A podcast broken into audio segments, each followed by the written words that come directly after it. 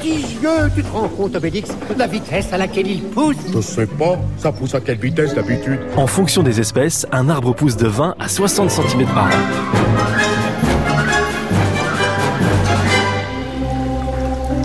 Un quart d'heure pour la planète, un podcast France Bleu Nord. Bonjour, bienvenue dans ce nouvel épisode consacré aux arbres. Un épisode un peu spécial avec Jean Dubois, notre horticulteur installé à Béthune qui intervient le samedi dans Côté Jardin entre 9h et 10h sur France Bleu Nord. Mais pourquoi un épisode un peu spécial? J'étais allé chez Jean Dubois pour l'épisode 5 d'un quart d'heure pour la planète. Nous avions évoqué avec lui le 100% naturel dans la culture de plants de légumes, de plantes et de fleurs. Au cours de l'été 2022, lors des émissions Jardin, Jean Dubois et moi-même avons discuté des gigantesques incendies de forêt qu'il y a eu en France pendant ces derniers mois. L'idée est venue de faire un épisode consacré aux arbres, leur rôle dans la nature, mais pas que.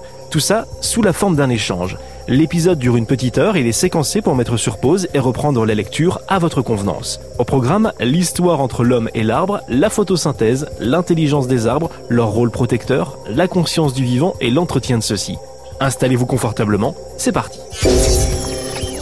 Un quart d'heure pour la planète. Jean-Sébastien Lebon.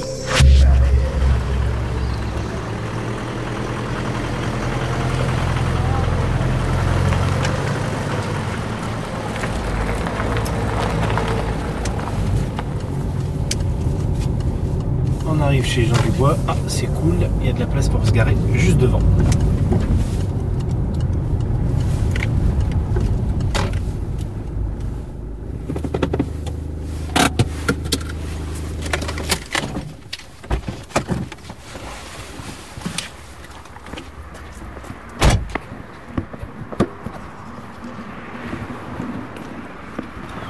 Salut Jean. Ça va? En forme Oh, je voulais pas me faire renverser au traversant. ça va et toi? Toujours aussi vert, ça fait du bien. Bonjour les chats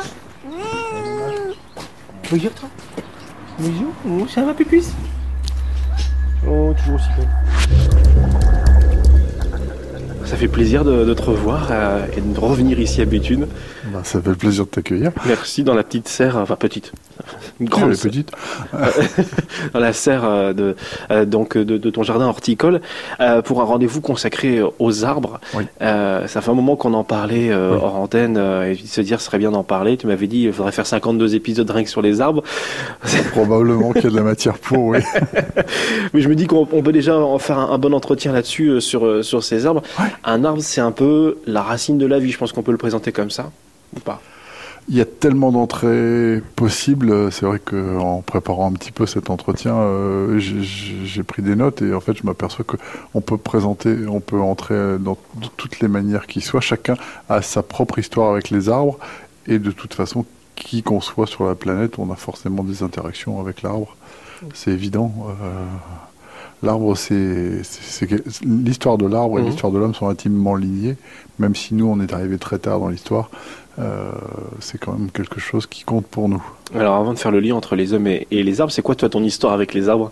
Alors mon histoire elle est assez récente. euh, J'ai toujours été. Alors il y a. Alors quand quand euh, quand on dit l'arbre, c'est vrai qu'on a un peu tendance à, à, à penser euh, dans l'imaginaire des gens ce- le tronc avec euh, les branches au-dessus, les feuilles, enfin l'arbre classique, le schéma qu'on a nous Européens.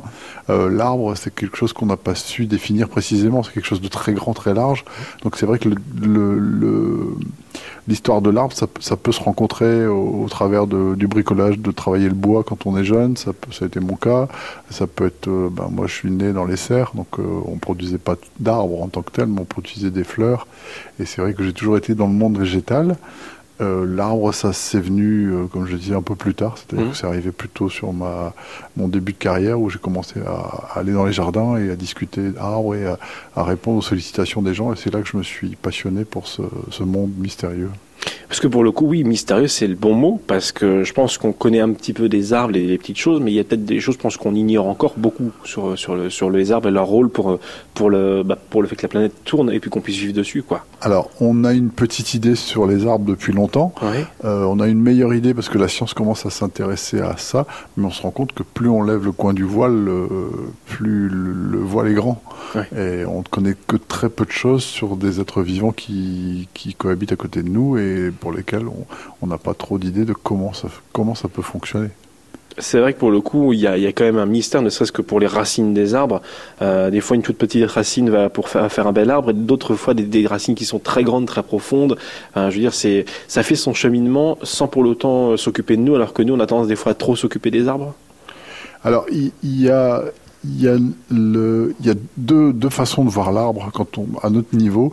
Et en fait, ce qui est, ce qui est, moi j'ai appris ça euh, récemment en lisant pas mal d'ouvrages sur les arbres. Mhm. En fait, l'intelligence des arbres dont on parle beaucoup, euh, elle est très différente de l'intelligence humaine. Et il y a deux façons de voir. Il y a ce qu'on peut comparer, puisque l'arbre est un être vivant, il respire, euh, il, il naît, il meurt. Euh, il se reproduit, c'est des choses qui sont comparables avec nous, donc on, on, peut les comprendre et les mhm. assimiler c'est l'anthropomorphisme. C'est dangereux parce que les arbres seront jamais les hommes et les hommes seront jamais les arbres, mais ça permet d'éclairer pas mal de choses et ça m'arrive assez souvent de l'utiliser. Mais il faut aussi admettre une chose complètement folle, c'est que les arbres n'ont pas Dieu. Et ça n'empêche pas les feuilles et les branches de s'orienter merveilleusement bien et s'aligner par rapport à la lumière. Euh, les racines n'ont pas de radar ou quoi que ce soit, du rien qu'on ait pu élaborer. Et pourtant, quand elles s'enfoncent dans la, dans la terre, elles savent très bien savoir dans quelle direction il y a de l'eau, dans quelle direction il y a des sels minéraux, comment je vais ancrer la charpente de, de l'arbre qui est au-dessus de moi. Mhm.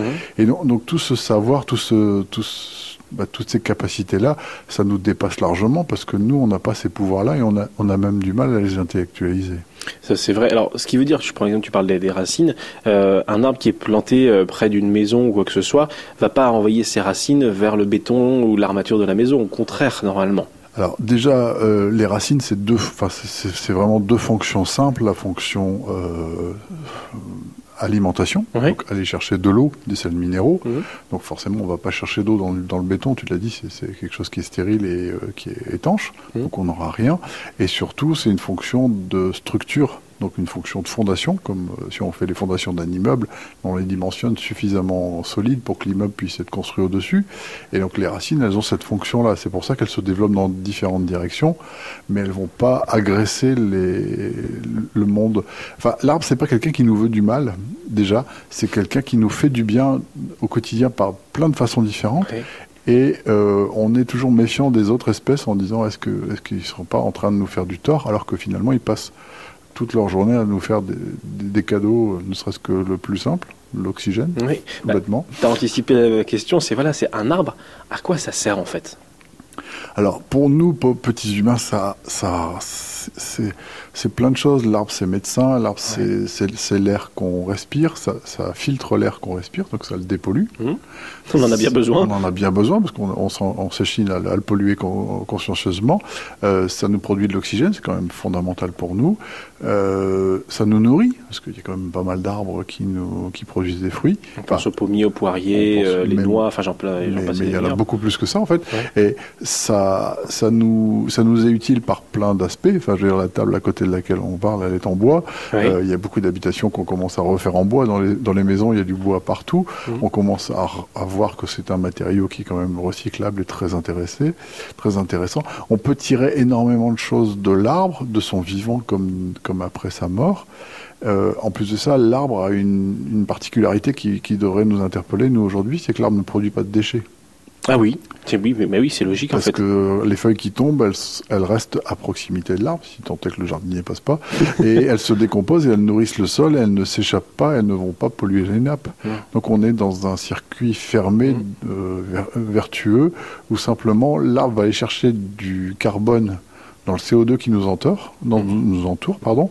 Et ça, c'est quand même prodigieux parce que ce CO2, il sera fixé, transformé en planche. Mhm. C'est la photosynthèse. C'est la photosynthèse. Et ça, c'est quand même magique. Il n'y a pas d'autre mot. Il n'y a pas d'autre mot parce que personne d'autre ne sait faire. Il n'y a que les végétaux qui sont capables de faire ça. Oui, parce que est-ce que, enfin après, je n'ai pas été chercher sur ce domaine-là, mais est-ce qu'on est capable nous de faire, enfin, de, synthétiquement de la photosynthèse euh, Ça, je, ne sais pas. je ne sais pas si l'expérience a été menée, mais apparemment, ça coûterait très cher. Oui. J'imagine Alors qu'une feuille verte le fait gratuitement et dès qu'il y a de la lumière. Voilà, donc euh, quand, les, quand les feuilles poussent au printemps, elles aspirent donc du CO2 euh, et vont, entre guillemets, recracher de l'oxygène qui nous permet de, de, de, vivre et du coup de, de, faire, de faire ça, d'être d'être en bonne santé en fin Oui. de compte. Complètement. Enfin, je veux dire, le- la, la photosynthèse, c'est l'exact contraire de la respiration. Mhm. La respiration, on le fait sans y penser finalement, Oui. mais c'est notre quotidien. Les arbres et les plantes le font aussi. Simplement, la photosynthèse, c'est c'est très schématiquement le- le- l'exact contraire et le, la molécule de carbone qui, qui nous pose problème parce que justement, elle est en suspension dans l'air. Mhm. Elle est fixée dans la plante et euh, est fixée pour longtemps tant qu'on ne le brûle pas. Tous les arbres euh, font de la photosynthèse ou pas? Toutes les plantes font de la photosynthèse. Toutes les plantes vertes. Verte. Ah donc là les plantes qui sont autour de nous, parce qu'on est, je rappelle, on est dans, dans ta serre ici Oui. à, à Béthune. Euh, là je voyais des œillets blancs avec des tiges vertes pour le coup. Ça, ça fait de la photosynthèse. Alors, plus que ça, le cher qui est là-bas avec ses feuilles rouges Ouais. a une partie, de- dans son spectre de couleurs, il y a du vert. Ouais. Et dans, le mélange de couleurs qui fait le rouge, il y a du vert. Et c'est donc ce vert qui, qui, qui est euh, constitué des cellules photosynthétiques. Pas facile à dire. Pas facile à dire. Et ce qui veut dire, là, ce que tu es en train de dire, c'est qu'à partir du moment où je vois une feuille verte sur une plante ou un arbre, c'est de la vie. C'est enfin, oui, ça c'est de la vie de base, mais c'est ce qui nous permet de vivre nous humains et pour les animaux, quoi. Très égoïstement, quand on voit une feuille verte, Ouais. c'est quelqu'un qui produit de l'oxygène pour nous humains, nous animaux, pour les plantes aussi, parce que c'est pour leur consommation. Mais euh, alors l'ensemble du spectre des, producteurs d'oxygène, Mhm. c'est les algues vertes, c'est la forêt équatoriale, c'est la pelouse du terrain de foot, c'est la plante verte du jardin, Ah, et ça fait tout ça. Et euh, s'il y a moyen de vivre sur Terre, c'est parce que les plantes se sont mis à produire de l'oxygène bien longtemps avant notre arrivée. C'est pas seulement les arbres. C'est-à-dire que c'est même plus un service que ça nous rend, quoi. C'est euh, c'est- un cadeau. C'est Oui, ce un- qui nous permet de c'est le cadeau vivre. de la lumière. Ouais. Alors ça marche. Alors c'est pareil euh, pour, pour certains qui nous écoutent et qui se souviendront de leur cours de, de biologie de, Mhm. de collège. euh, on, a, on a longtemps expliqué qu'il fallait pas dormir avec une plante verte dans la chambre Mais pourquoi? Parce que les plantes ça respire. Ouais. Et on a longtemps entretenu le trouble entre le fait que bah, effectivement les plantes elles respirent donc elles vont absorber de l'oxygène. Mhm. Mais à ce moment-là il faut surtout pas dormir avec quelqu'un dans son lit parce qu'un humain ça respire. Mhm. Et donc, si vous dormez avec quelqu'un, il va peut-être vous pomper tout l'oxygène et vous allez mourir tous les deux pendant la nuit. Non, je rigole. Mais on est, on est à ce niveau-là. Oui. Et donc, les gens qui disent on ne met pas de plantes dans les chambres euh, parce que ça respire, euh, si la plante accède à la lumière, Mhm. parce que sa condition, euh, dès que le soleil se, se lève jusqu'au coucher du soleil, Mhm. elle se met à produire en général 4 à 5 fois le volume d'oxygène nécessaire à sa vie propre. C'est pour ça qu'il y en a autour de nous Ouais. Parce qu'on n'aurait pas pu se développer s'il n'y avait pas eu d'excellent de- d'oxygène sur Terre. D'accord. Dans les temps très anciens, Ouais. il y avait des, des quantités de CO2 euh, de l'ordre de mille, fo- mille fois ce qu'on peut supporter nous. Et donc forcément, la vie n'a pas pu, enfin notre vie à Mm. nous n'a pas pu se développer. Les plantes se sont mises à se développer de manière très importante pour consommer tout ce CO2. Parce que oui, elles avaient du carburant pour le coup. Il y en avait beaucoup. Bon, Aujourd'hui, il y en a un peu plus. Ouais. Ça commence à être problématique pour nous, mais pas pour les plantes. Oui. Parce que l'excès de CO2 sera jamais un problème pour elles. Euh, Oui, mais c'est juste pour nous en fin de compte. Le, voilà. le problème de, enfin, les problèmes qu'on a créés en ce moment sont des problèmes pour nous humains et pas tellement pour les plantes, même si certaines plantes ne survivent pas à notre. euh, Oui, parce que qu- quand on plante un, un arbre, petit soit-il, un arbre ou une plante, lui Oui. il va se dire bon bah j'ai du CO2. Voilà, c'est comme euh, c'est comme un animal en fin de compte. je suis content, j'ai à manger en fin de compte. Je vais pouvoir grandir, mais euh, c'est voilà, il y a il y a derrière tout un tout un système qui doit se mettre en place. ça. Alors, les, les problématiques de disparition d'espèces, de changement climatique, Mm. ça pose problème pour les plantes parce qu'elles peuvent pas migrer. Mm. Euh, nous, on le voit, malheureusement, les gens sont obligés de se transporter. euh, on va partir très loin de l'arbre. Euh, Au-delà de la pas tant Méditerranée. que ça, je pense en Ouais. fin de compte. Au-delà de la Méditerranée, parce qu'on peut pas vivre là où on est, parce qu'il n'y a plus à manger, ou parce Mhm. que les, conditions de, euh, ne sont plus requises pour pouvoir vivre euh, ou produire sur place. Euh, les arbres qui sont là où ils sont nés, quand le climat change, euh, ils ne peuvent pas s'adapter. Ou certains s'adaptent, mais la plupart disparaissent. Donc il faut une migration, et de toute façon, la nature l'a prévu, c'est-à-dire que les graines euh, sont véhiculées par tout un tas de systèmes extrêmement bien organisés. Mhm. Il suffit de regarder une cerise, c'est vraiment trop tentant. euh, le premier merle se, se met à la manger et il va faire ses déjections plus, plus loin et vous avez la faculté d'avoir un cerisier qui n'est pas dans les pattes du, du géniteur. Donc euh, c'est très bien. C'est impressionnant. C'est impressionnant. Un quart d'heure pour la planète, un podcast France Bleu Nord. On parlait tout à l'heure de, de différence d'intelligence, mais euh, j'en ai presque l'impression que la nature, et je pense c'est un fait, est plus intelligente que l'homme. Parce que des fois on a tendance à croire l'inverse, à pouvoir dompter la nature, Bah, mais je pense qu'elle est supérieure à nous. cru, on a longtemps cru que l'espèce humaine était la- l'espèce la, plus intelligente. Ouais. Euh, si un jour on est capable de mesurer l'intelligence du monde végétal, Mhm. on risque d'être très déçu. Dans quel sens? Bah parce qu'on n'est pas du tout au niveau. Ah oui, c'est oui, c'est Ils sont beaucoup plus. Enfin, je veux dire, les plantes ont des capacités qui sont euh, très éloignées des nôtres. Ouais. Vraiment, vraiment, enfin, je veux dire très très fortes. Mais euh, bon, c'est difficile à accepter. Oui. Ça, on est d'accord, c'est difficile à accepter. Je pense qu'effectivement, ce qu'il faut, il y a une certaine remise en question, mais je pense que quand on s'en rend compte, ça, ça donne un, un petit vertige euh, à tout cela. Les arbres euh, nous protègent, on l'a dit, enfin nous, nous nourrissent, nous permettent de vivre. Tu l'as Oui. expliqué euh, il y a quelques minutes, euh, dans, dans le sens où, euh, voilà, c'est-à-dire que ils absorbent le CO2, ils recrachent de l'oxygène, c'est la photosynthèse. Oui. Mais ils ont un rôle, par exemple, parce que des fois, on se dit, tiens, il y a des inondations à certains endroits. Alors, il y a le réchauffement climatique, c'est une chose, effectivement. Après, il n'y a pas toujours eu, il y, a des- il y a eu des inondations avant les premiers phénomènes de réchauffement climatique, mais parce qu'on a abattu les arbres qui nous protégeaient aussi. Ils ont ce rôle-là de protection de notre environnement au sens propre du terme, je pense. Alors, le, le, le phénomène euh, d'inondation euh, sous, sous nos régions, enfin, je pense à la Belgique euh, l'année dernière, Oui, tout à fait. extrêmement lié à un, un phénomène très simple, c'est la présence de terre nue. C'est-à-dire que là où on a de la terre nue, l'eau coule dessus, elle se charge en, en terre, ça devient Mhm. de la boue, et sa force est décuplée. Ah oui. C'est-à-dire que de l'eau qui passe et qui, qui vient contre une maison, elle, évite la maison, et si c'est de l'eau pure, il n'y a pas de problème. Oui. À partir du moment où c'est de l'eau chargée en terre, Il y a du elle a, dégât. elle a une force terrible et elle est capable d'emporter les habitations comme on l'a vu. Euh, ça ne se produit que quand la- les pluies torrentielles rencontrent des, des ter- des terrains complètement stériles, et, Mm. et- enfin pas stériles mais stérilisés par, mécaniquement. Ouais. Donc si, si on avait gardé un couvert végétal sur l'ensemble des parcelles là où la pluie s'est produite, euh, on n'aurait pas eu ce problème-là.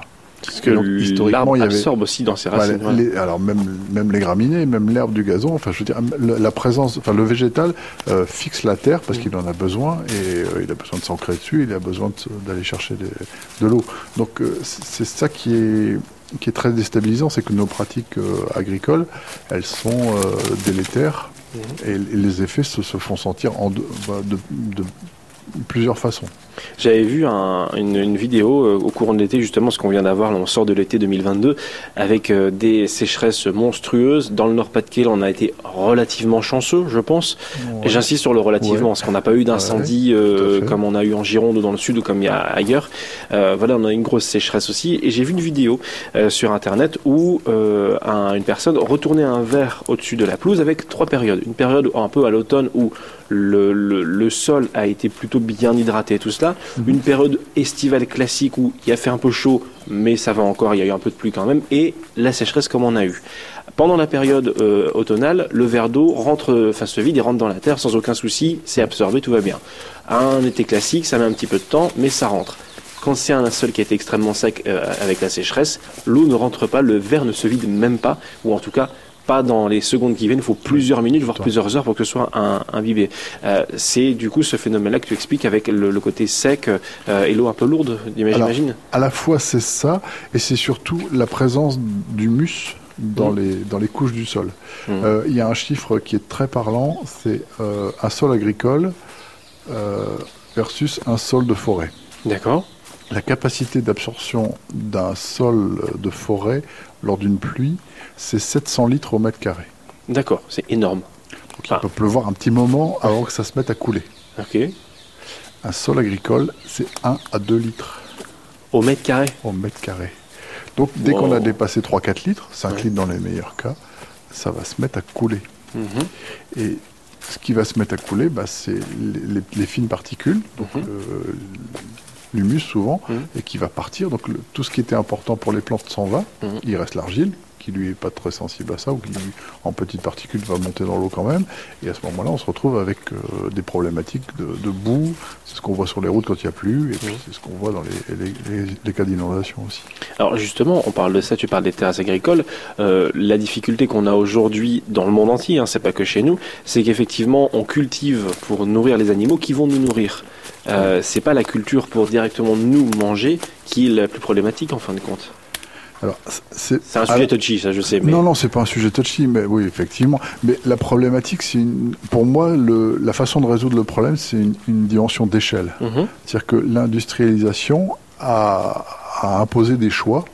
C'est-à-dire le fait d'industrialiser notre alimentation a imposé des choix où c'est la machine qui, au final, dicte mhm. les choses. C'est-à-dire qu'il faut que le tracteur passe, donc il n'est pas question d'avoir une haie autour de la parcelle surtout quand le tracteur fait la taille des tracteurs d'aujourd'hui. Et les machines qui passent, elles ont besoin d'un volume. Mmh. Et donc, si on n'a pas cette, euh, cette contrainte-là et qu'on est sur une petite surface vivrière mmh. où on produit, on vend son excédent de production au marché, ce qui est le cas sur à peu près tout, tout le globe et ce qui était le cas chez nous euh, il n'y a pas si longtemps que ça, mmh. on n'a pas toutes ces problématiques-là. À partir du moment où on a voulu avoir une, une agriculture industrielle en poussant à la mécanisation à outrance, ben, on s'est mis à détériorer l'outil. Et c'est pas n'importe quel outil, c'est l'outil vivant qui nous nourrit. Et aujourd'hui, ben, euh, une fois qu'on a cassé l'outil, enfin, essayez d'expliquer à votre n'importe quel artisan qui peut continuer sa journée sans ces outils, vous allez voir que ça va être de plus en plus compliqué. Ça, c'est clair. Et, le paradoxe dans tout ça, c'est que là, on évoquait le fait que l'eau coule tout quand c'est comme ça, parce qu'on a 1 à 2 litres au mètre carré en, terre agricole qui est absorbée, euh, alors qu'en plus, il y a des périodes là où on n'a pas eu assez d'eau euh, pour, pour hydrater les, productions. Donc, en fin de compte, c'est un cercle vicieux presque. C'est-à-dire qu'il y a des moments où on a trop d'eau et, d'eau, et des moments où on n'a pas assez d'eau. Alors, il y a le réchauffement climatique qui a accentué ça. Ça existait déjà avant, avant qu'il y ait le réchauffement climatique. Il y a des périodes où on avait plus d'eau et d'autres pas assez, j'imagine. Oui, mais la capacité. Enfin, euh, on a. Il y, y a une chose qu'il faut comprendre pour. Enfin, il faut replacer les choses dans leur contexte. Mhm. C'est qu'il euh, il faut comprendre que euh, le jardinier, c'est quelqu'un et l'agriculteur. Enfin, l'agriculteur, c'était le détenteur du savoir mhm. et l'agriculteur faisait ses expériences par lui-même. Il apprenait historiquement. Enfin, je veux dire, depuis le néolithique. Enfin, je veux dire, depuis qu'on s'est mis à cultiver, on a apprend sur, sur, sur, toute sa carrière, on transmet à ses voisins, à ses amis, à ses mhm. enfants, et puis etc. Et ça se passe. Et puis il y a eu un peu de bouquins qui se sont mis euh, à apparaître un peu plus tard, mais en gros, l'agriculture, ça se pratique, et en pratiquant, des fois on se goffre et on mange pas, et puis il fait mauvais, il fait sec, et puis... Et, c'est la famine. Euh, ouais, c'est ça. Et un, un agriculteur euh, qui, qui, approche 60 ans, ben, il a vu à peu près tous les, toutes les configurations, et il sait répondre. Oui et puis transmet le peu qu'il sait, et ça passe de génération en génération, mais on s'éloigne pas de la norme, petit à petit, il n'y a pas de grosse révolution. Hmm. Euh, les années 60 ont remis les choses à plat, on a dit bah, c'est terminé maintenant, euh, c'est bien beau, toutes vos anciennes pratiques, l'optimisation des variétés, tout ça. On a une autre optimisation, on a une chimie, on a des outils, euh, ça va remettre les choses. Et petit à petit, on est venu épauler réduire la, la, contrainte de, de, travail avec les outils, ce qui mhm. était un soulagement, parce que c'est vrai que c'est des métiers très physiques. Sur ça, oui. Mais, l'envers du décor, c'est que effectivement, c'est plus facile de passer avec un tracteur pour labourer une petite surface. Mhm. Mais aujourd'hui, on se rend compte que les agriculteurs travaillent 10 euh, à 12 heures par jour parce que c'est plus les petites surfaces. Donc, enfin, finalement, la pénibilité, elle s'est durcie alors qu'on était censé avoir des travaux plus, plus, plus simples. On a déplacé le problème, retardé et différencié en fin de compte. Et par contre, les dégâts qu'on a faits, euh, ben, on n'était pas en mesure de les faire avec les moyens qu'on avait avant. Ah oui. C'est ça qui est terrible. C'est-à-dire que arracher toutes les dans lesquelles il y avait des fois des arbres, hum. dans lesquels il y avait parfois les fruits, il y avait les murs, il y avait les petits fruits, tout ça, ça a été arraché parce que au profit d'une grosse machine qui passera une fois et qui permettra une récolte rapide, hum. parce que la météo, la fenêtre de tir est courte, mais euh, pour tout un tas de raisons qui semblent bonnes à court terme mais qui ne le sont pas vraiment, on va avoir ces problématiques qui vont être euh, vraiment euh, bah, qui vont frapper le quotidien de, des gens dont la, maison a été rasée parce que, parce que l'inondation. Enfin, si on commence à, à remonter les causes réelles et sérieuses des problématiques, mmh. on va s'apercevoir que en fait c'est très compliqué et pour faire marche arrière de 60 ans de mécanisation, ça va pas être simple. Ça, on est d'accord. Jean, on va continuer de parler des arbres euh, avec toi, euh, parce qu'il y a encore des choses à dire, je pense. Ça, ça c'est le mot qu'on puisse dire. Un quart d'heure pour la planète. Jean-Sébastien Lebon. Thank you. Alors Jean, justement, euh, j'aimerais évoquer un, sujet, euh, on en a plus ou moins parlé déjà, de, raser les arbres, les déraciner, les élaguer, tout cela. j'ai lu un livre il y, a, il y a quelques temps, et encore c'était il y a quelques jours, je l'ai terminé. Euh, c'est le livre de, la militante pour le climat ougandaise Vanessa Nakate, Une écologie sans frontières. elle, elle explique à un moment dans son livre qu'au cours des 25 dernières années, 3 millions d'hectares de forêts ont disparu en Ouganda. C'est un des deuxièmes poumons avec la forêt amazonienne. Il y en a une juste à côté de l'Ouganda également qui est là. Entre 2002 et 2020, près de 68 000 hectares de forêts primaires ont été rasés en Ouganda, soit l'équivalent de 14,3 mégatonnes d'émissions de, CO2. Ça, c'est euh, pour planter un peu le décor. Elle explique que quand on pense déforestation, on imagine un, un phénomène assez massif, mais même la perte d'un seul arbre n'est pas sans conséquence. Dans le village de ses parents, un jour, le voisin d'à côté a coupé un grand arbre sur sa propriété. Le père de Vanessa Nakate, donc euh, la militante ougandaise, raconte que depuis ce jour, quand les fortes pluies arrivent, la terre du champ est submergée et il arrive même que les récoltes soient emportées parce que les racines de l'arbre ne sont plus là pour maintenir le sol et absorber les eaux des pluies. Non seulement le voisin en question rencontre maintenant le même problème avec ses propres récoltes, mais c'est aussi le cas de nombreuses autres personnes dans le village et tout cela parce qu'un seul arbre aux racines profondes a été abattu. C'est ce qu'on disait tout à l'heure, le rôle de, de l'absorption des arbres qui est hyper importante. Oui. Oui, c'est sûr qu'on ne mesure pas l'impact de nos actions. Mhm. Euh, parce que c'est tellement un écosystème fragile, Mhm. euh, le jardin ou la nature, enfin le, le jardin au sens gé- gé- général du terme, que dès qu'on va commencer à, à- à changer euh, quelque chose d'aussi important qu'un arbre, on va, on, va, on va tout bouleverser. C'est sûr que. Mais là, ce qui est, qui est juste incroyable dans ce qu'elle raconte, euh, dans ce que raconte Vanessa Nakate, c'est un arbre. C'est un seul arbre. Et c'est ça qui, moi, qui, et ça impacte un, un village avec plusieurs récoltes et tout ça. J'im- J'imagine même pas dans les, dans les zones où on a rasé je ne sais combien d'arbres pour pouvoir faire des terres agricoles. C'est, c'est, fin, c'est, on peut même plus mesurer l'impact que ça a en fin de compte. Alors, oui, c'est très, c'est très problématique. Ouais. Euh, on n'a pas de solution. On, on s- on sait aujourd'hui que nos, nos actions, enfin, on commence à mesurer l'impact des actions passées et, celles futures qu'on pourrait encore avoir. Ouais. Euh, il est plus que temps, mais surtout l'urgence, c'est de reprendre, de reprendre la main sur les bonnes pratiques et d'arrêter justement, parce qu'effectivement, planter un, euh, raser un, un cent- un arbre centenaire pour planter un jeune, ça n'a aucun sens. C'est une aberration. Le décalage, le décalage de temps est très mauvais, mais néanmoins, quand le centenaire a été abattu, il est plus que temps d'en planter un nouveau. Oui. Parce que bah, on est dans cette situation-là, c'est-à-dire que le- la maison brûle, mais effectivement, on peut pas, euh, on va pas reconstruire la maison avant d'avoir éteint l'incendie. Il faut arriver à avoir une action euh, sur la conscience des gens, Ouais. ce qui est le plus dur, C'est clair. et après avoir une action concrète sur euh, sur cette capacité-là. Tu parles justement de la de l'action sur la conscience des gens.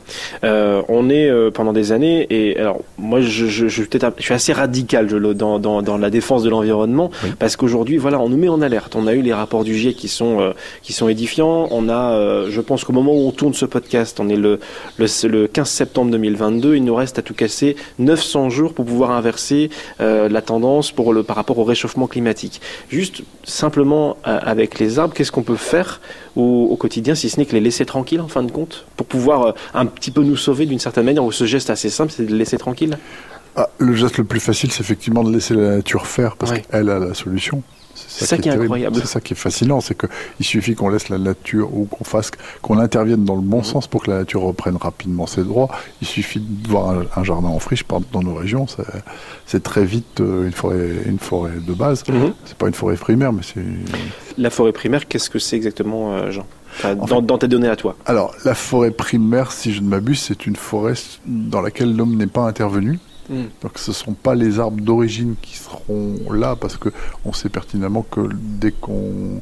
Pour faire simple, euh, vous laissez un terrain en friche, euh, il y, a y a de l'herbe qui pousse très rapidement, il y a quelques arbustes qui poussent, surtout des ronces en général, et ces ronces recouvrent tout, elles étouffent tout, et au milieu de ces ronces, vous avez des arbres qui naissent parce qu'il y a des oiseaux qui sont passés.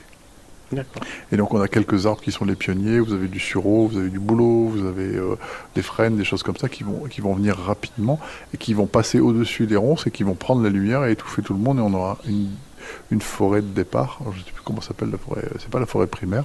Et dans cette forêt primaire, euh, il y aura un terreau de feuilles qui va s'installer qui permettra l'arrivée d'arbres plus pas plus sérieux, mais plus long terme, des Mhm. arbres qui ont une durée de vie, ceux qu'on qu'on considère un peu les chênes, les hêtres, d'autres- d'autres essences euh, locales comme ça, qui eux vont s'installer et euh, de manière aléatoire et, et pas ordonnée du tout dans, dans tous les sens.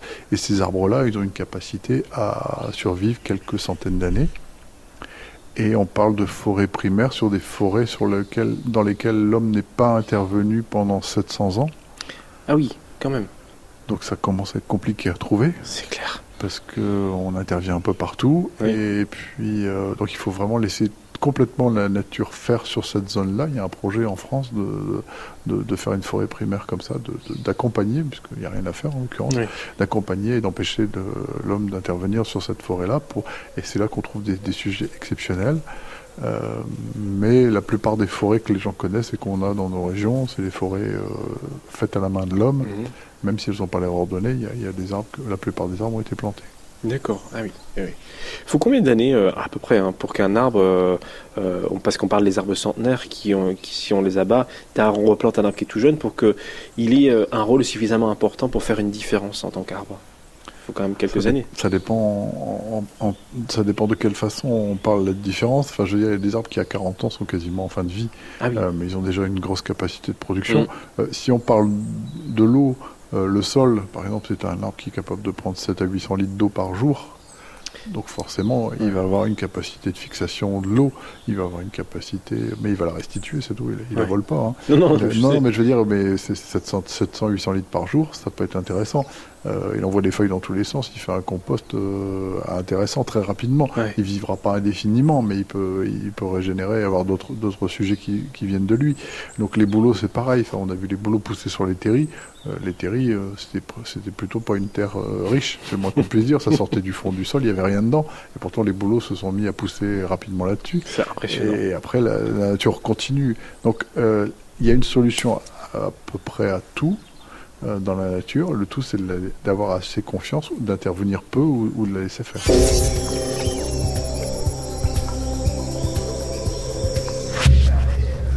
Alors justement, euh, en parlant de, de- de ces arbres qui sont, euh, voilà, on parle des arbres centenaires, euh, je pense que si j'utilise la notion d'arbre remarquable, ça va te parler. Oui. Alors peut-être que je vais recontextualiser un petit peu. Les arbres remarquables sont euh, ces arbres qui sont, ils portent bien leur nom, remarquables de par leur taille, de par leur histoire. Je pense à certains arbres dans les parcs euh, nationaux aux États-Unis, Oui. euh, où on a des arbres qui font plusieurs centaines de mètres de hauteur, ou en tout cas une- au minimum, euh, au minimum une centaine de mètres de hauteur. 100, 130, 160 mètres pour les séquoias. C'est ça, Ah, c'est juste magnifique. Oui. quoi. Après, les séquoias, il y en a quelques-uns dans la région. hein. des aussi grands comme ça? Non, non, non, non, on n'est pas capable d'avoir ça. Les conditions sont pas. D'abord, c'est des sujets qui sont beaucoup plus jeunes. Oui. Tu parles des nôtres séquoias, Ouais. il y en a Ouais. au parc Barbieux, il y en a, euh, il y en a même à Béthune là, qui est pas, qui est pas mal. Mais ça devient, enfin, probablement que si on lui laisse, si on leur laisse le temps, ils iront, ils iront peut-être aussi, Mhm. aussi bien, aussi loin. Euh, Là-bas, et c'est juste une forêt où il y en a beaucoup, donc forcément, c'est plus facile d'avoir des. Et puis, c'est un espace qui est protégé, donc on va Ce pas. qui est bien, et qu'en plus je crois que c'est pas facile d'accès dans le sens où les gardes forestiers là-bas euh, ne laissent pas l'accès facile pour euh, justement et ne, ne donnent pas l'information. Enfin, on peut pas les tracer facilement. Oui, avec des images satellites, on peut les trouver, j'imagine, mais euh, s'y rendre, c'est compliqué et c'est tant mieux, je pense. Bah, je pense que enfin, c'est un peu l'histoire des parcs naturels dans nos Ouais. régions, enfin dans certaines régions de France, pour les anciens parcs, on- Mhm. ça, ça a laissé euh, le champ libre pour certains grands sujets se développer. Et puis, alors l'arbre remarquable, c'est même pas si loin que ça. Enfin, je veux dire, il y a des arbres remarquables un peu partout dans la région, Mhm. et, euh, et on, on- à mon avis, on protège pas assez les arbres. Et euh, ça, ça me fait une transition toute, toute trouvée sur une, une notion qui, qui m'est chère, c'est que euh, on, on a, euh, allez, sur les, sur les 20 dernières années, Mhm. 30 dernières années, une, une prise de conscience qui s'est faite au- auprès de la population, c'est que la conscience du vivant, elle a évolué. Oui. Euh, dans les années 60, si vous aviez un chien et que vous lui mettiez un coup de bâton euh, ou une raclée en, sur la voie publique, Ça choquait personne. Ça choquait personne. C'était, c'était contenu, ça c'était convenu, c'était normal et ça faisait, ça faisait partie de la façon dont on éduquait avec des guillemets euh, le- les animaux. Aujourd'hui, c'est relativement, c'est Bah, condamnable déjà. C'est une bonne chose. Et puis c'est donc ça prouve bien qu'on on peut évoluer dans sa conscience du vivant. Ouais. Ça veut dire que ça n'empêche pas les gens de battre leurs femmes, hein. mais Oui, qui est toujours aussi oui. Enfin bon, mais c'est quand, enfin, je veux dire, il y a eu une évolution. Euh, L'arbre est pas moins méritant que le chien, Mhm. et euh, il est pas moins vivant que le chien, et il, il est en, et en plus il nous rend plus de services. Donc euh, on est en droit d'espérer que la conscience du vivant va évoluer, et je pense qu'il y a des, des tribus, euh, des tribus africaines quand ils abattent un arbre, euh, ils font tout, la fête pendant une semaine et ils le pleurent Oui. avant. Il y a un hommage. Il y a un hommage parce qu'ils sont conscients. Et de toute façon, quand, Enfin, je veux dire, je suis pas là pour dire qu'il faut garder tout le vivant. Enfin, je veux dire, c'est pas possible. C'est un cycle, voilà. C'est un cycle. même titre que nous, on Et va si mourir veut un jour, et si on veut manger de la viande, à un moment ou à un autre, il faut tuer un animal. Mm. Et si on veut construire une maison, il faut des planches et il faut abattre un arbre. Mm. Mais il faut être conscient. La conscience du vivant, c'est pas de, c'est pas, extrême. C'est juste comprendre dans, dans euh, je veux dire, si vous renversez un caillou, peu probable que ça, ça ait une influence, sauf si vous êtes en montagne et qu'il y a des gens en dessous. Euh, mais euh, J'adore. non, mais C'est honnête, c'est honnête, Voilà. j'adore. mais, par contre, euh, si vous abattez un arbre, ça a une conséquence. C'est clair. Et c'est ça qu'il faut qu'on arrive à, à enseigner dès, dès les plus jeunes âges et, et au, à la- au plus grand nombre que le- la, la notion de vivant, c'est forcément, on est dans deux, il y a deux catégories. Il y a le vivant et il y a le reste du monde. Il y a le minéral et, et le feu. Un quart d'heure pour la planète. Tu parles du fait par rapport à, à abattre un arbre et ne serait-ce que déjà les laguer. Quand tu interviens sur, sur France Bleu euh, à Lille pour, euh, pour l'émission euh, donc de- des experts jardins, euh, je sais que euh, ça te ça te fait mal de quand on te dit ah j'ai élagué un arbre, machin, je voudrais abattre un arbre. C'est pourquoi, enfin dans quelle mesure c'est bien ou pas bien d'élaguer un arbre Déjà pour Bah, commencer là. bah, Déjà, déjà- commencer par l'élagage. Pour filer la métaphore, euh, si le comportementaliste canin conseille aux gens qui ont un chien qui se sauve de lui couper les deux pattes, euh, techniquement ça marchera très bien, il se sauvera plus. Oui. Je suis pas sûr que ce soit bien entendu par les auditeurs. Mhm. Parce que puis même, enfin, ça, quand, quand Non, on bah, dit, c'est- horrible. Bah, c'est ça, oui, mais l'image est bonne. Et, et en, L'image est bonne. en quoi le fait de couper les trois grandes grosses branches d'un arbre, surtout quand, quand on parle de d'élagage sévère ou de taille dure, Mhm. euh, ça serait moins impactant que de couper les deux pattes du chien qui se sauve. Euh, je suis pas persuadé. Pour moi, ça fait pas de différence. Parce que tu m'avais dit une fois justement, quand on fait un élagage sévère, ça peut tuer l'arbre. Sauf que Ça tue. ça tue. Oui, pardon, si je vais le dire comme ça, ça t'as raison. Ça tue l'arbre. Oui. Sauf que on va se dire, bah non, il meurt pas vu que l'année suivante ça repousse. Sauf que, et c'est là que tu m'as dit, un arbre peut mettre entre 30 et 40 ans à mourir. Alors, il y a, il y a encore une fois une notion qu'on a du mal à appréhender Ouais. à notre échelle, c'est-à-dire qu'on vit sur une échelle de temps qui est de 80 ans à peu, À peu près, ouais. Et le temps de l'homme, c'est pas le temps de l'arbre. Ouais. Un arbre qui vit 600 ans, euh, bah, 80 ans, c'est pas grand-chose pour lui. Bah, c'est l'adolescence, quoi. C'est pas grand-chose. Sauf qu'on a scientifiquement démontré qu'une taille dure, en général, ça prend les deux tiers de la vie de l'arbre. Et en gros, il y a certaines tailles dures, qui, les, certaines essences qui Mm. mettent 30 ans à en mourir, d'autres un peu plus. Mhm. Et puis il y en a qui, qui mettent 5 ans mais qui en meurent. Donc euh, forcément, euh, une amputation d'un être humain, euh, ben, aujourd'hui on, on s'est soigné, on mettra une prothèse, ça, on saura, enfin je veux dire, on est bien, on est bien accompagné. Ça. Euh, moi amputé d'un bras en pleine brousse, je mets deux semaines voir un médecin, bah, je suis mort en trois jours. Mhm. Et donc l'amputation, elle m'aura pas tué puisque je mourrai trois jours après. Oui, mais c'est les conséquences de l'amputation. Voilà. Donc les- l'élagage, la taille dure, c'est mortel. Et c'est ça qu'il faut retenir. Euh, mais on, on- on dissocie, surtout sur une si longue durée, on dissocie trop les choses. Et du coup, le responsable ou le coupable n'est jamais clairement identifié. C'est pour ça qu'il faut, faut, faut pas tourner autour du pot. Et effectivement, la taille dure, c'est mortel. Voilà. On peut tailler un arbre, juste être, euh, voilà, histoire de, par rapport à X, mais élaguer, c'est dangereux. Par exemple, on a des saules magnifiques dans notre région. Je pense à ça, et c'est des, des très beaux arbres qui ont des branches qui tombent et qui peuvent pousser très bas, enfin, qui peuvent re- redescendre très bas. Oui. Euh, faire une taille des branches pour, euh, voilà, pour euh, éviter que ça, ça vienne sur la route, pour tout cela, éviter d'avoir des dégâts en cas de tempête, ça, c'est envisageable, je pense. Alors, je, je ne dis pas que je ne taille pas ou qu'il ne faut Mais pas tailler. bien de Il faire la faut- il faut différence, bien- alors, Ouais. la, la- la taille, c'est simple. Il y, a, il y a une- il y a deux notions très simples. La première, c'est que euh, si jamais, euh, ben, on va filer la métaphore encore une fois, mais Mm. euh, si jamais je, je suis, je tombe et je suis éraflé et que j'ai des plaies plein de bras, euh, ben, je vais me désinfecter, je mettrai peut-être un pansement et puis euh, Mm. dans un mois, on n'en parlera plus. C'est ça. Donc tout ce qui est petite plaie, donc petite taille, ça cicatrise et les, les arbres ont une faculté à cicatriser Mhm. des petites plaies et ça se gère bien. La taille, c'est ce- c'est comme ça que ça doit se faire. On ne doit pas couper plus gros qu'un bras. D'accord. Ah oui. Dès qu'on va couper un diamètre plus gros qu'un bras, l'arbre n'aura pas le temps de cicatriser la plaie. Et euh, je vous mets au défi de passer le reste de votre, existence, de votre existence avec une plaie ouverte. Et Et sachant que l'existence, vous l'avez dit, enfin tu, tu l'as dit dans, dans ça, c'est, c'est, ça peut jusqu'à 600 ans, même plus pour certains Ah, pour arbres. certains c'est bien plus. C'est bien plus. c'est- donc voilà, c'est Et donc c'est un facteur de, de plaie ouverte, Ouais. c'est d'entrée de, d'agents pathogènes de, de champignons. Mhm. Et bah, on- moi j'ai encore abattu un arbre, euh, j'ai dessouché un arbre cette semaine. Euh, le dame m'avait appelé, il, il y avait quelque chose qui l'a tracassé. Effectivement, il ne refeuillait pas correctement, il avait un décollement de la l'écorce en bas. Ouais. Et donc euh, on n'a pas on n'a pas épilogué longtemps longtemps parce que je voyais bien qu'il était euh, il allait mourir. Mais euh, en fait, il, le creux de l'arbre, je vous montrerai la photo après, le creux de l'arbre, enfin, il n'avait plus rien, quoi. Il avait fou, ça. quatre racines. Bon, il tenait encore bien, il a fallu forcer un peu pour qu'il vienne, mais il, il était complètement des... vide. Mais alors justement, voilà, dans, dans, dans, dans une mesure comme celle-ci, abattre l'arbre, c'est un, un peu une forme presque d'euthanasie. Euh, Voilà, c'est important. Je pense que là, là oui, c'est justifié. Mais abattre un arbre pour dire d'abattre un arbre, à part quand on parle de, du fait d'avoir la conscience du vivant, quand on pour construire le Bah, pour avoir le voilà. bois et tout cela, c'est Oui. une chose.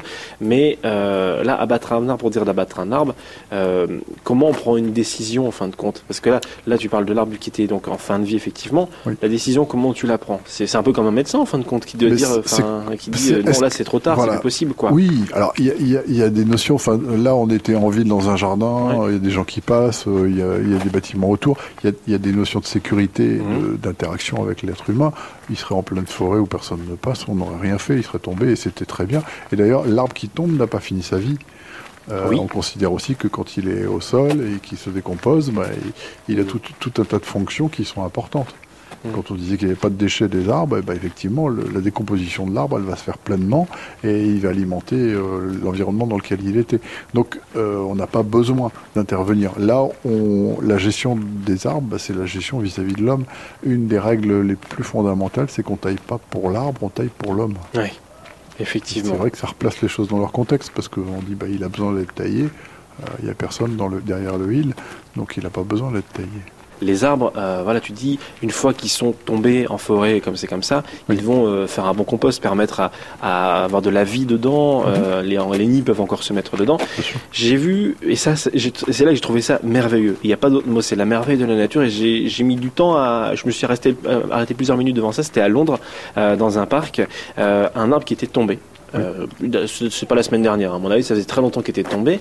Mais du coup, on voyait la racine. Il y avait encore un peu le trou de la racine derrière, mais il y avait un autre arbre qui avait poussé de par ce qui avait chut- chuté.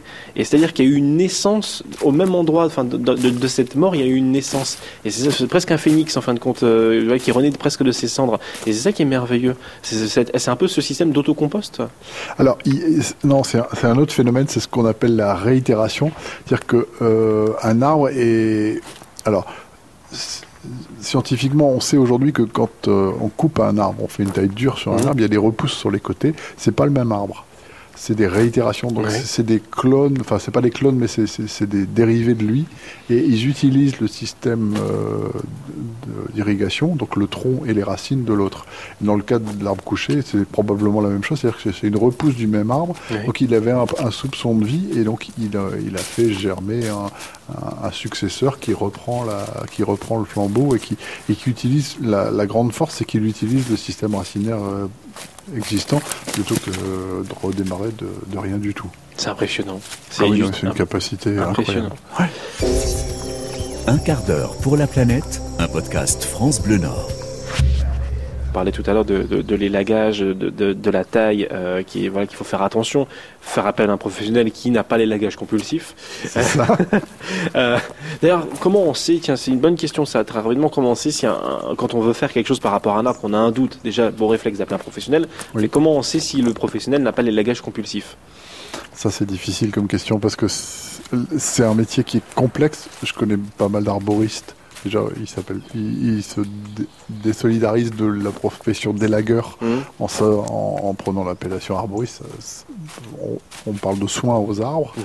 et c'est pas des gens qui vont vous pousser à couper et à ramener tout. Euh, en général, les, les demandes des gens sont, sont assez dures parce que bah, le voisin râle, il faut couper, donc on va couper. Ouais. Euh, on ne pose pas la question et les gens, les, les, les- les bons techniciens, et ils sont nombreux, Mhm. euh, vont dire bah, effectivement peut-être que je peux, je peux monter. Euh, si on vous parle de couper avec une scie, Ça, c'est un critère important. C'est-à-dire pourquoi Bah, C'est-à-dire que euh, avec une scie, on va pas couper une branche de 25 cm de Non, diamètre. On va sortir une tronçonneuse. C'est ce que tu disais, c'est le diamètre d'un bras. Voilà. Donc les bons arboristes, ils vont grimper au bout de la branche, ils vont Ouais. couper les petites branches qui gênent, ils vont poser, ils vont dégager les fils électriques ou des choses comme ça. Ils vont se faufiler là-dedans et ils feront, ils feront des plaies raisonnables et Ouais. l'arbre va s'en remettre. Et dans certains cas, ils prêcheront pour un abattage pur et simple parce que l'arbre n'a pas sa place. Et dans certains cas, euh, effectivement, c'est un arbre à conflit ou qui n'a pas d'avenir. Il vaut mieux l'abattre plutôt que de tout le temps le mutiler, en, en faire un, un mort-vivant. euh. Mais j'entends ce que tu dis, et j'ai pas l'impression que tu le dises de gaieté de cœur pour le coup quand on parle d'abattre un arbre. Une fois à l'antenne, et ça m'avait même moi surpris, euh, tu avais suggéré l'abattage d'un pommier, Oui. euh, d'une- auditrice qui avait un, un pommier avec des pommes qui étaient quasiment tout le temps véreuses, et pourtant il, il- il faisait beaucoup de, de pommes malgré Oui. tout. Et tu avais suggéré l'abattage parce que il avait plus sa place à cet endroit-là. Oui. C'est pas facile, je pense, en tant Non, que bah, que- du. Voilà, c'est ça. C'est ça du vivant. vous, si vous changez de maison et que vous passez d'une maison à un appartement et que vous avez deux chiens, euh, est-ce que vous considérez qu'en partant de la maison, vous abattez les deux chiens?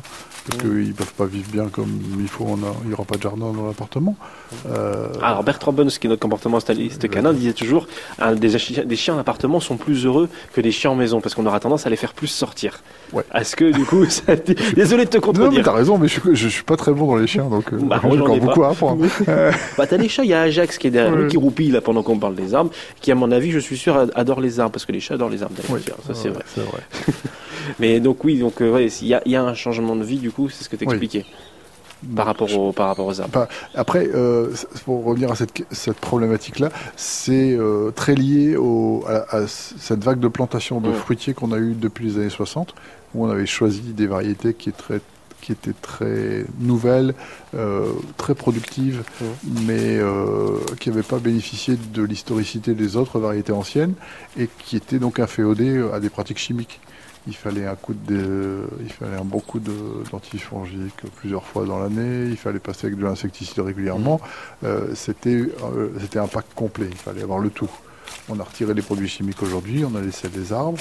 Euh, ils sont toujours aussi productifs, mais euh, ils sont, ils sont, bah, ils sont livrés à eux-mêmes et ça donne rien de propre. C'est fou ça. Et donc ces variétés-là, malheureusement, euh, quand, on, quand on les a, bah, des fois, si c'est pour avoir une production, il vaut mieux, les- il vaut mieux arracher et puis replanter quelque chose d'adapté. Ça, effectivement, je pense que c'est bien de le dire.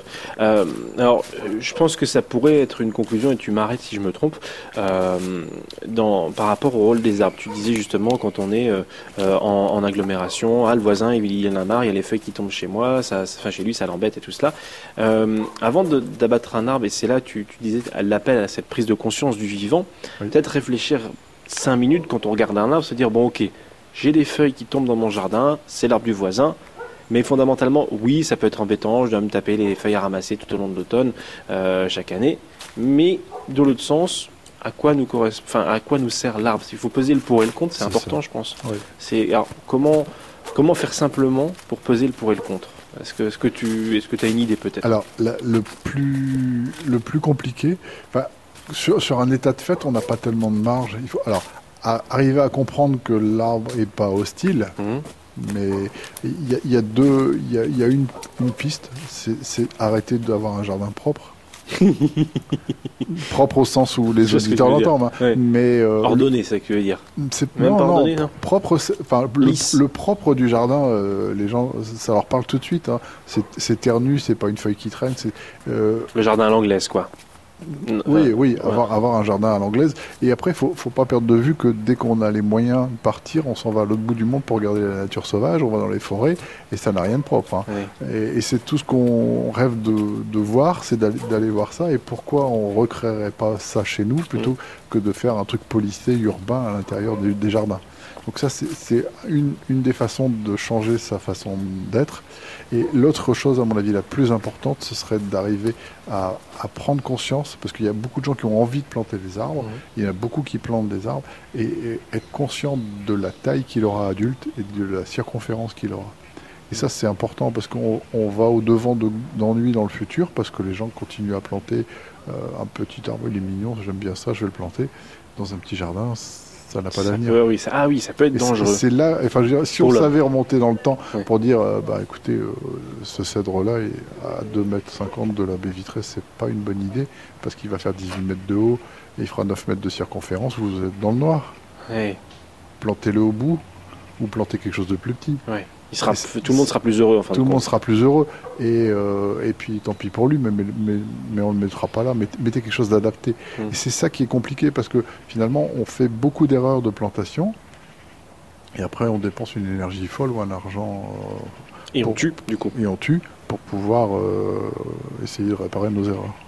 Ça, on peut le dire comme ça. C'est vrai. Donc prendre le temps 5 minutes de réfléchir avant de planter et aussi avant d'abattre, voir euh, voilà ce que nous apporte l'arbre par rapport à, à ce qu'il ne nous apportera plus une fois qu'on l'a abattu. Certes, on n'aura plus de feuilles à ramasser, mais Mais par contre, euh, euh, si on a une pluie torrentielle, il ne faudra pas s'étonner s'il y a un risque d'inondation. C'est pas parce qu'on a enlevé l'arbre qu'il y aura une inondation, mais ça peut jouer. ça quoi. va forcément jouer, Ça va, ah, ça, ah, ça va forcément jouer. bien sûr. Si tu, ah, tu le tournes comme ça. Ah oui, ouais, oui, ouais. clairement. Enfin, je veux dire, la capacité d'absorption en eau d'un arbre, c'est euh, entre 50 et 600 litres par jour. C'est entre 50 et 600 litres. Par jour, Par jour. selon les espèces et selon Oh. sa taille. Donc forcément, on va aller chercher de l'eau. Là, on sort d'un été sec où on pleurait pour avoir de l'eau, mais sous les arbres, il y en avait encore. Mhm. Euh, par contre, quand on aura des, des pluies torrentielles, et on va malheureusement en avoir, euh, on sera content d'avoir des choses qui puissent euh, absorber l'eau.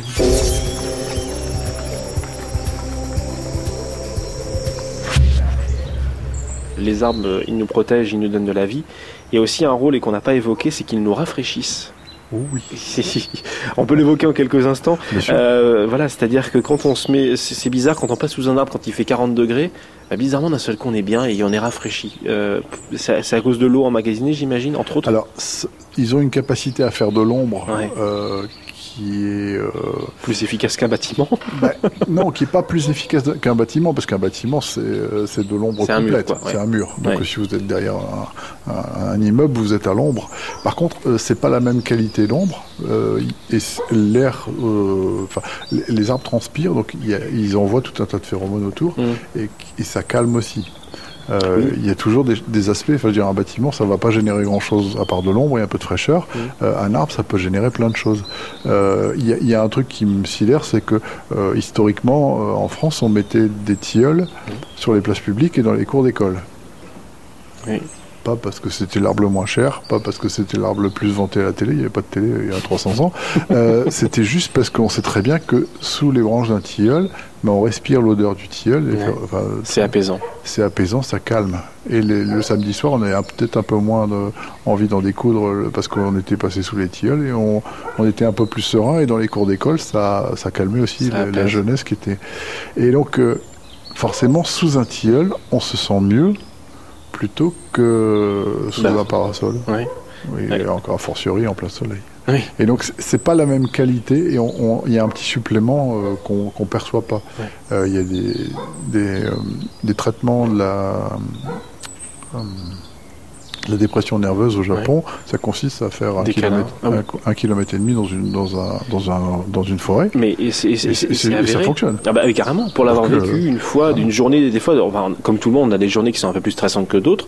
Euh, moi, je me rappelle avoir été avoir été tout, tout, tout crispé en fin de journée, d'avoir été faire un tour euh, au bois de Boulogne à Lille, pour le coup, pour, pour, pour le citer. On est au milieu des arbres, et ben ça apaise une demi-heure de marche dans les arbres, c'est ça Bah oui. et on est, enfin, j'étais détendu après de, de cela, et ça c'est impressionnant, ça rafraîchit, ça fait du bien. Et euh, le, le, le, le- le petit logo du podcast Un quart d'heure pour la planète qu'on tourne encore aujourd'hui avec euh, cet épisode sur les arbres, je- je- on me voit en train de faire un câlin à un arbre, c'est la sylvothérapie. Oui.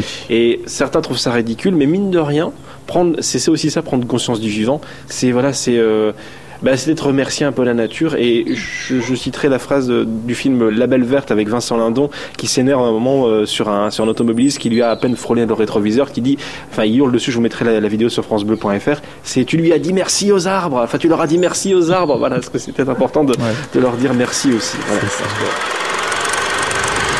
Pardon, on est vraiment désolé. Connard On est vraiment désolé.